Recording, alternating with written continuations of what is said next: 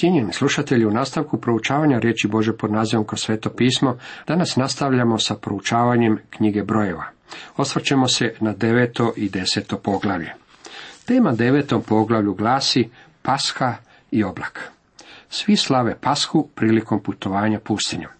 1. mjeseca 2. godine nakon izlaska iz zemlje Egipatske, Jahve reče Mojsiju u Sinajskoj pustinji: neka Izraelci slave Pashu u njezino vrijeme. Izrael je trebao proslavljati Pashu dok je bio u pustinji.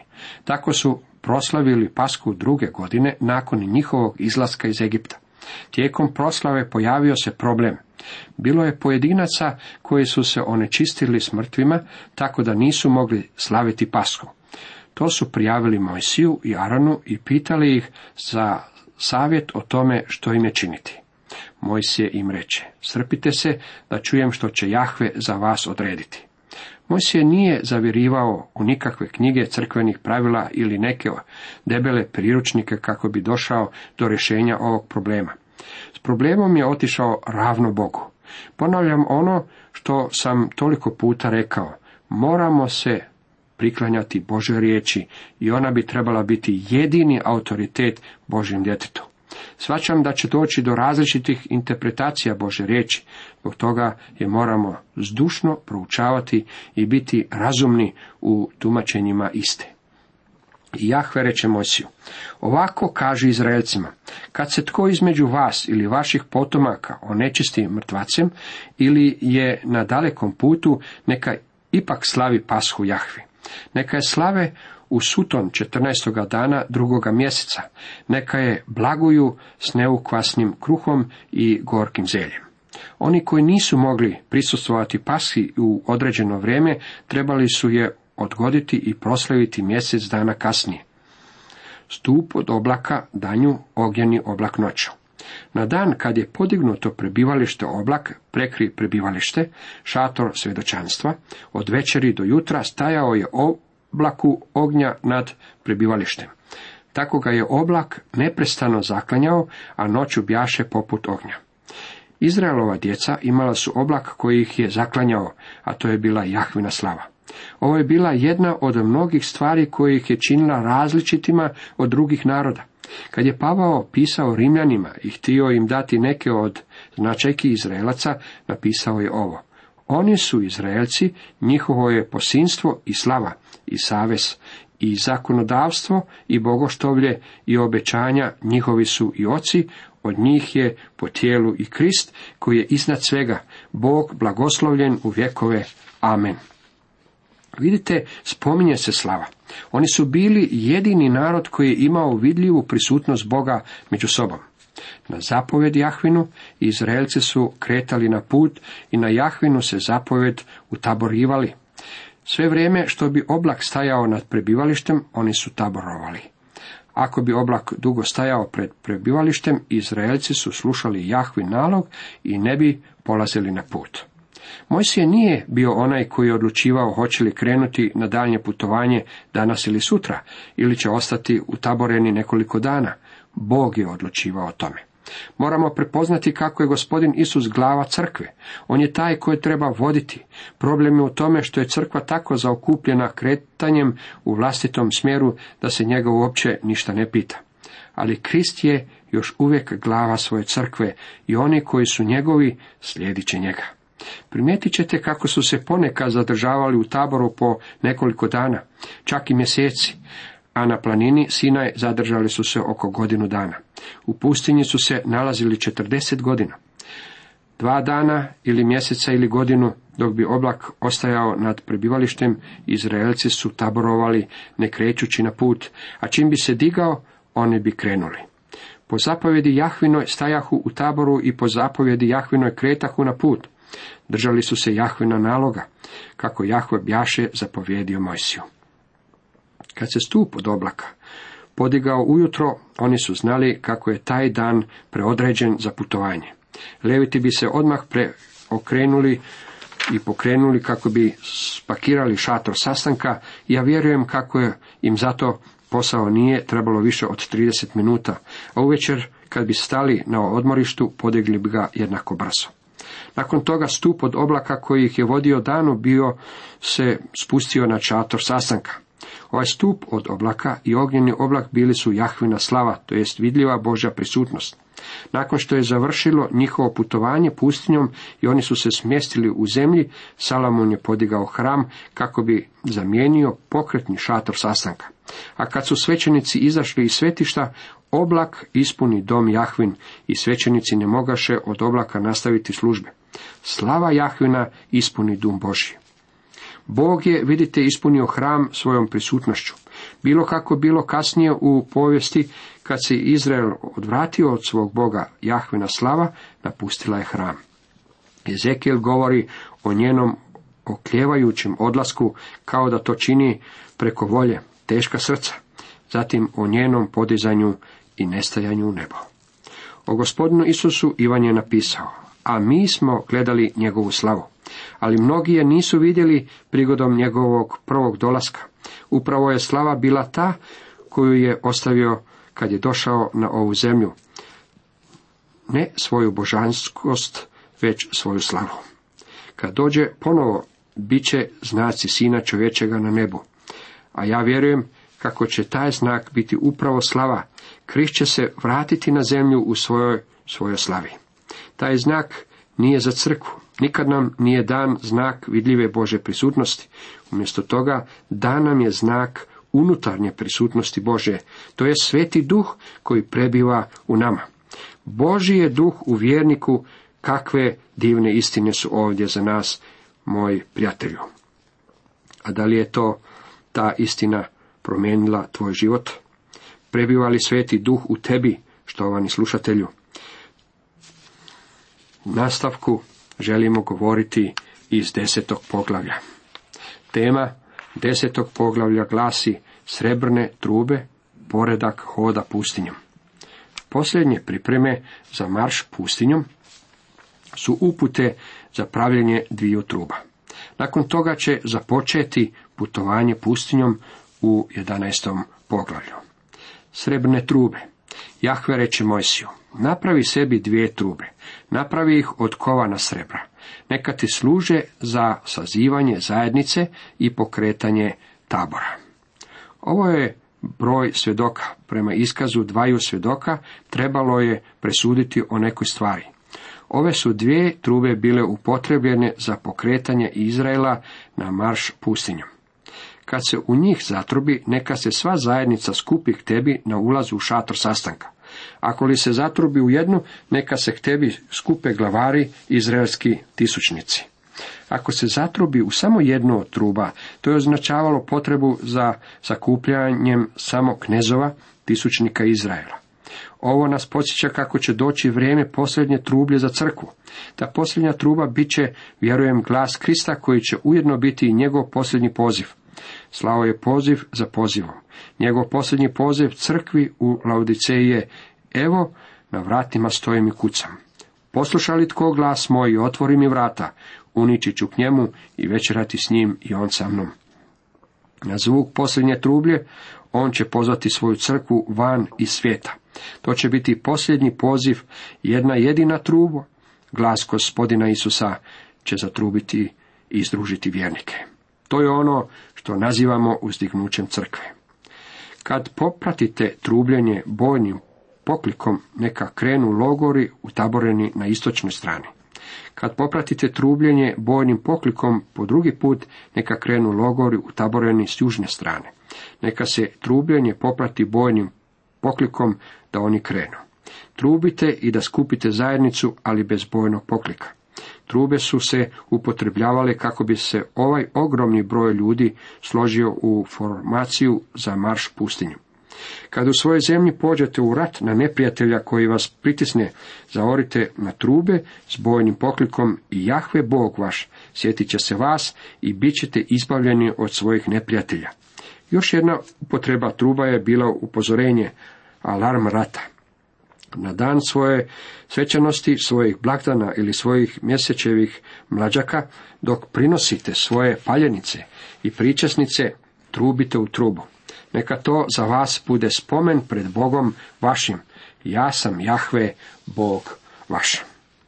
Oglašavanje truba također je označavalo i posebne događaje koji su se u taboru dešavali. Ove trube, načinjene od srebra, koje je metal otkupljenja, oglašavale su poziv za otkupljenje ljudi. Tako ih je Bog pokretao prilikom njihovog kretanja pustinjom. Bile su upotrebljavane kao način signaliziranja ljudima kako im se kretati pustinjom. Poredak prilikom kretanja pustinjom. Druge godine, 2. mjeseca, 20. dana u mjesecu, diže se oblak iznad prebivališta svjedočanstva. Tada se Izraelci zapute iz Sinajske pustinje na svoja putovanja. Oblak se zaustavi u pustinji Paranu. Bili su na Sinaju oko 1 godinu i tamo su od Boga primili zakon.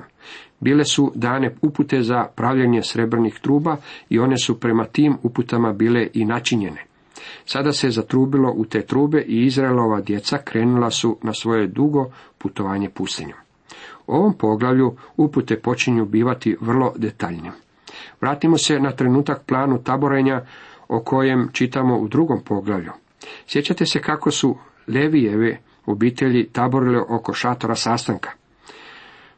Mojsije i Aron bili su na istoku, Merari na jugu, Gershon na zapadu i Kehat na jugu.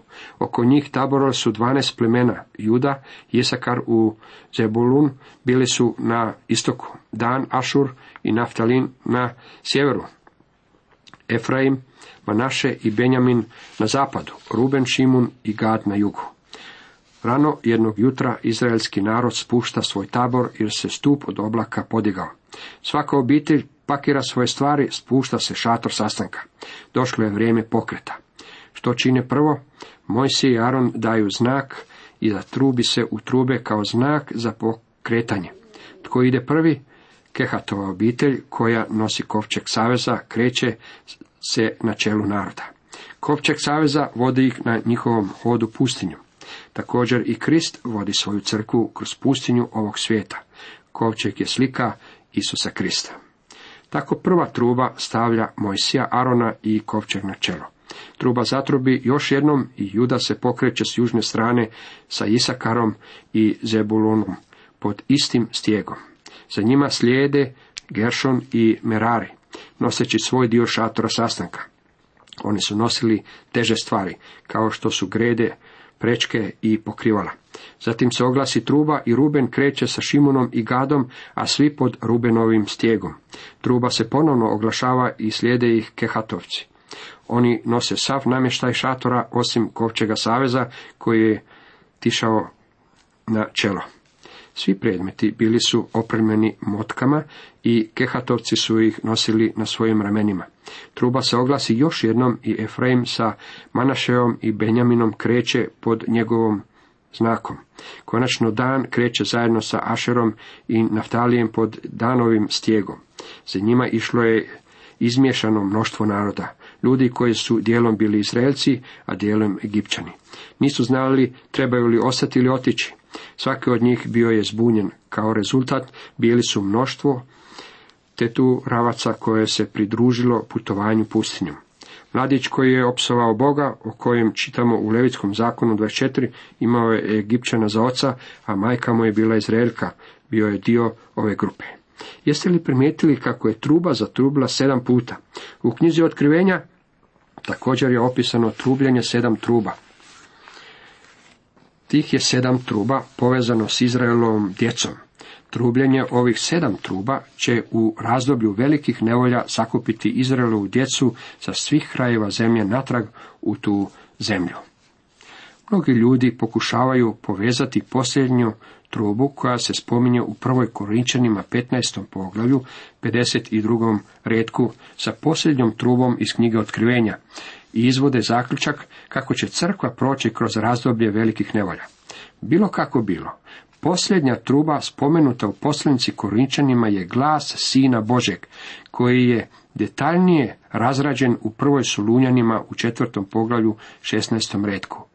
Jer sam će Gospodin sa zapovjedničkim zovom, s glasom arkanđela i sa zvukom trube Božje sići s neba.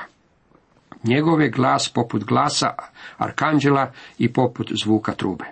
Ovo znamo jer je u Otkrivenju 1.10 Ivan zapisao, zanijeh se u duhu u dan gospodnji i začuh iza sebe jak glas, kao glas trublje. Ja sam alfa i omega, prvi i posljednji. Koga je Ivan ugledao? Kad se okrenuo pogledati tko to s njim govori, vidio je proslavljenog Krista, velikog svećenika. Njegov je glas kao zvuk trube, njegov će glas podići mrtve i promijeniti smrtna tijela onih koji budu živi kad on dođe po svoju crkvu. Zvuk trube za crkvu je glas Sina Božjega. Trube su povezane s Izraelovom djecom. Truba je bila ta koja ih je pokretala na marš pustinju. Trube su te koje će ih izvesti iz pustinje ovog svijeta natrag u obećanu zemlju. Mojsije reče Hobabu, sinu Midjanca, Reuela, Mojsijeva tasta. Zaputili smo se u kraj o kojemu je Jahve rekao, daću vam ga, pođi s nama i dobro ćemo ti činiti, jer je Jahve obećao sreću Izraelu. Ovdje imamo zapis o Mojsijevu tastu i pozivu kojem ga je Mojsije pozvao. Ovo se može primijeniti na crkvu. Mi smo samo stranci i putnici koji prolaze ovim svijetom danas. Ovdje hodamo pustinjom, ali idemo prema zajedništvu i prisustvu Gospodina Isusa Krista. Naš poziv je isti onaj kojeg je Mojsije uputio svome tastu. Pođi s nama. Ako nisi dijete Božje, po vjeri u Isusa Krista, može se pridružiti mnoštvu. Radi se o velikom mnoštvu koje se kreće prema prisutnosti Isusa Krista. Mi nismo grupa koja ide prema tamo jer smo bolji od svih ostali, mi smo grešnici spašeni Božjom milošću. Ako sebe vidiš kao grešnika i trebaš spasitelja, okreni se njemu u jednostavnoj vjeri i vjeruj mu. Pridruži se maršu. Ovo nije protestni marš, ovo je marš spasenja, marš otkupljenja. To je marš koji ide prema Sionu, ali ne zemaljskom Sionu, već onom nebeskom, Jeruzalemu koji će sići od Boga s neba, pripremljen kao mladenka za mladoženju. Ne idem, odgovori mu, nego se vraćam u svoju zemlju, svojima se vraćam. Mojsije nastavlja, a možda to nije treba učiniti. Stari Hobab, tast, nije želio poći. Želio se vratiti kući, tako mu Mojsije odgovara. Molim te, ne ostavljaj nas, reče, budući da znaš gdje nam se treba u pustinji utaboriti, valjat ćeš nam kao oči. Moram ovdje reći kako uopće ne razumije Mojsija. Bog mu je jasno rekao kako će ih stup od oblaka, danju i ognjeni oblak noću voditi i da će kovčeg saveza ići pred njima. Što oboje govori o Kristu. On je vođa. Sada Mojsije predlaže svom tastu da ih on vodi. Starac je odrastao u Midijanskoj pustinji, bio je Midijanac i poznavao je to područje. Mogao im je biti od velike pomoći, u to sam siguran. Ali vidite, oni se nisu smjeli pouzdavati u, rekli bismo, normalnog prirodnog sredstva. Ovaj je starac znao kojim putem ga Bog zove. Mojsije je ovdje pogriješio, što je razmišljao i razumljivo je jer je bio grešnik. Zanimljivo je da je upravo on ovo zapisao, tako je zabilježio vlastitu pogrešku. Bojim se da ako bi netko od nas napravio sličnu pogrešku, sigurno ne bi želio da netko o njoj sazna i ne bi je spominjao u službenim spisima. Od Jahvina brda putovali su 3 dana hoda. Kovčeg Jahvina saveza išao je pred njima ta 3 dana hoda da im potraži mjesto odmora. Danju je opet Jahvin oblak bio nad njima kako bi se iz tabora zaputili. Sada su na putu. Bog ih vodi. Sam Bog istražuje zemlju. Nema potrebe da to čini Mojsijev tast. Kad bi kovčeg polazio, Mojsije bi rekao, ustani Jahve. Neprijatelji tvoji neka se rasprše, koji tebe mrze, nek bježe pred tobom. A kad bi se zaustavljao, popratio bi, vrati se o Jahve Izraelu, ti si tisuće bezbrojne. Očito je Mojsije upražnjavao ovaj ritual molitve svako jutro i večer dok su bili na putovanju pustinjom. Cijenjeni slušatelji, toliko za danas.